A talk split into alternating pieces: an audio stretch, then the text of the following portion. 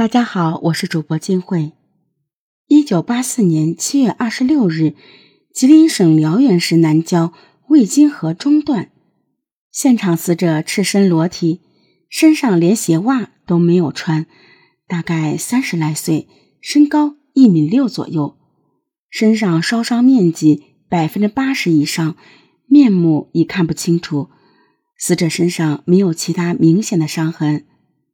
在现场小河的南岸，大约九米处有一个燃烧区域，直径大约两米，附近的草都被烧焦了，灰烬里还有烧焦的衣服残片。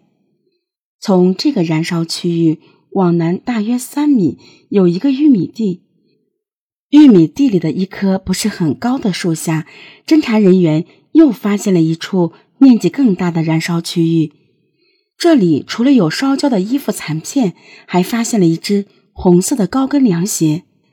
在这处燃烧区域附近，还有许多形状奇怪的小坑，经过比对与高跟鞋底吻合。警方推测，死者生前可能穿着高跟鞋在此处徘徊过，来回走。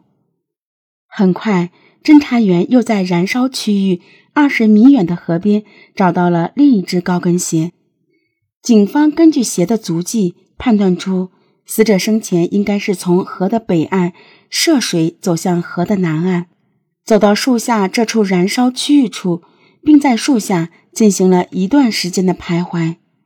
尸检结果，血管及支气管内有黑色炭末，未见溺液，死者是被烧死的。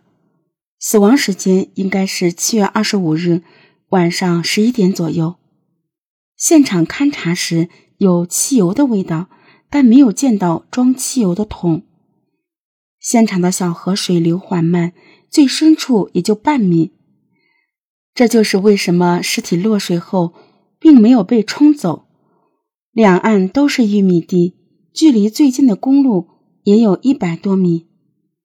案情分析会上。大部分侦查员认为，死者气管内有黑色粉末，说明死者烧着的时候还是活着的，身上没有其他外伤，而且现场只有死者一人的足迹，足迹大部分呈交叉徘徊状，很可能是死者经过激烈思想斗争之后自杀的。但一名旁听的叫孙义金的年轻刑警提出了不同看法。他认为自焚是最痛苦的一种自杀方法。一个女的即便要自杀，也不会选这种方法。参会的局长当场拍板，这个案子由孙义金负责办理。孙义金立下军令状：不破案，警察不做了。孙义金首先还原了案发过程。玉米地里的燃烧区域应该是第一着火点，着火后。人的本能会让他往河里跑，跑了两三米后，他摔倒了，形成了第二片燃烧的区域。随后，死者挣扎着爬起来，继续往河边跑，跑到河边，一头扎到河里。最终，由于已经吸入大量炭末和有害气体，还是身亡了。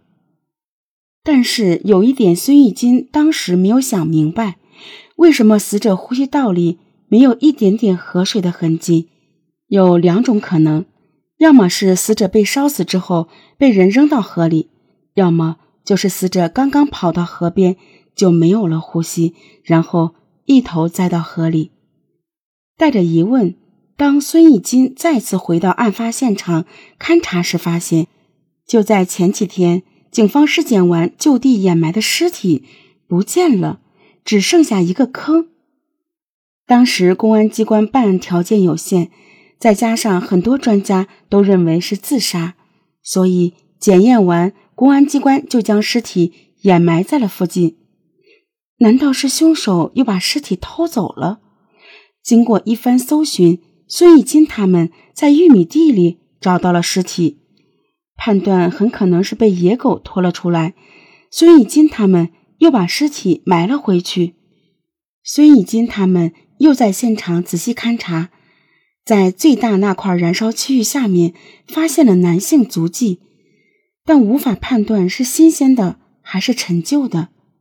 从玉米地那片燃烧区域往西五十米是一块红薯地，在那里发现了一只女性袜子。孙玉金认为这只袜子很可能是属于女性死者的，而且是她在生命受到威胁时，在外力的作用下脱落的。在案发后的第五天，孙玉金他们接到一起报案，报案人说他姐失踪了。报案人一眼就认出了姐姐的那双红色高跟凉鞋，而且报案人还认出了现场的那只袜子。报案人称他的姐姐叫赵小莲，他们俩最后一次见面是在七月二十五日傍晚，也就是尸体被发现的前一天。赵小莲把自己七岁的女儿送到了弟弟家，说自己胃不舒服，要到附近的诊所看病。弟弟说：“太晚了，用不用我和你一起去？”姐姐说：“厂子里的同事还有同事的对象和他一起去。”弟弟就信了。赵小莲走后，却再也没有回来。赵小莲弟弟说：“姐姐走的时候情绪很稳定，不可能在短短几个小时后就自杀。”警方赶到了赵小莲家附近的那个小诊所，诊所里的医生说，在二十五号晚上。没有接待过赵小莲这样的患者，而在对赵小莲单位所有的同事进行询问后，没有人陪赵小莲在二十五日晚上去看过病。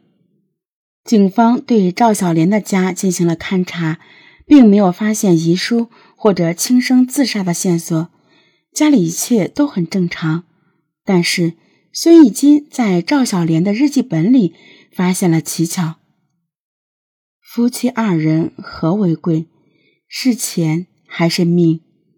有命能享财中福，无命有钱也是空。